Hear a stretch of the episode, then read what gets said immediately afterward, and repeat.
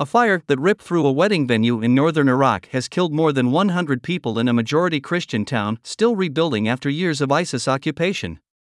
The hall in Qaraqosh on the Nineveh Plains burned Tuesday night during a Syriac Catholic wedding celebration. Witnesses and civil defense officials told the BBC that the fire was sparked, with hundreds of guests present, by fireworks set off as the bride and groom danced. Archbishop Bashar Warda, who leads the Chaldean Catholic Archdiocese of Erbil, said in a statement to EWTN News that patriarchs, bishops, and priests from all faiths gathered today in Qaraqosh to bury those who had perished.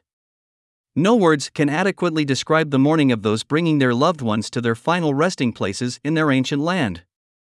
What was to be a time of joy has now turned into a whole community into mourning and deep shock, the Archbishop, for years an outspoken advocate for the Middle East's persecuted Christian minority, told EWTN News. I ask for your prayers for those souls we have lost and the severely injured. I ask you to pray for the Syriac community and their families within Iraq and the diaspora. Iraqi authorities are investigating the disaster. The Maryland Attorney General's office on Tuesday released an unredacted report on child sexual abuse in the Archdiocese of Baltimore that names most of the individuals accused. The report outlines a four year investigation that alleges more than 600 children were abused by 156 people, most of whom have died. The allegations span a period beginning in the 1940s through 2002. The report was originally issued in April, but 46 names were redacted, per an order by Baltimore City Circuit Court. Seven names remain redacted, including five senior members of the Archdiocese, who were among the church leadership that the report said helped cover up the abuse. The Archdiocese of Baltimore said the report is a sad and deeply painful history tied to the tremendous harm caused to innocent children and young people by some ministers of the church.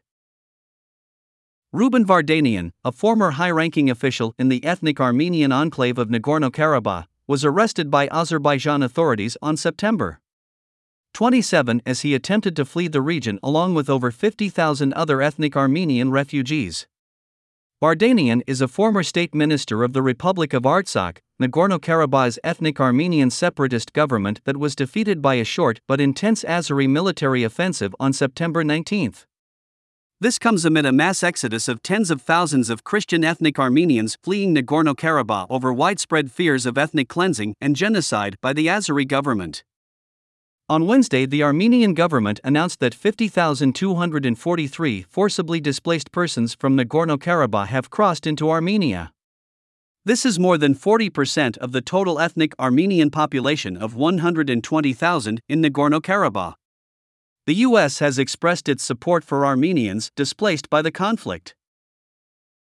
On the second day of the 2023 plenary assembly of the Canadian Conference of Catholic Bishops, CCCB, a bishops' committee provided recommendations on diocesan policies that are focused on protecting minors and vulnerable adults to all the bishops in attendance. The Standing Committee for Responsible Ministry and the Protection of Minors and Vulnerable Persons has studied the issue of vulnerable persons over the past year, looking at how to define vulnerability, how to reduce risks, and what behaviors should be encouraged on the part of those in ministry, according to the CCCB. The committee was motivated, in part, by the Me Too movement, which he said showed this problem in the sports world, the artistic world, the media world, and unfortunately, the church world, also. The bishops began their annual four day meeting on Monday, and it comes to a close on Thursday.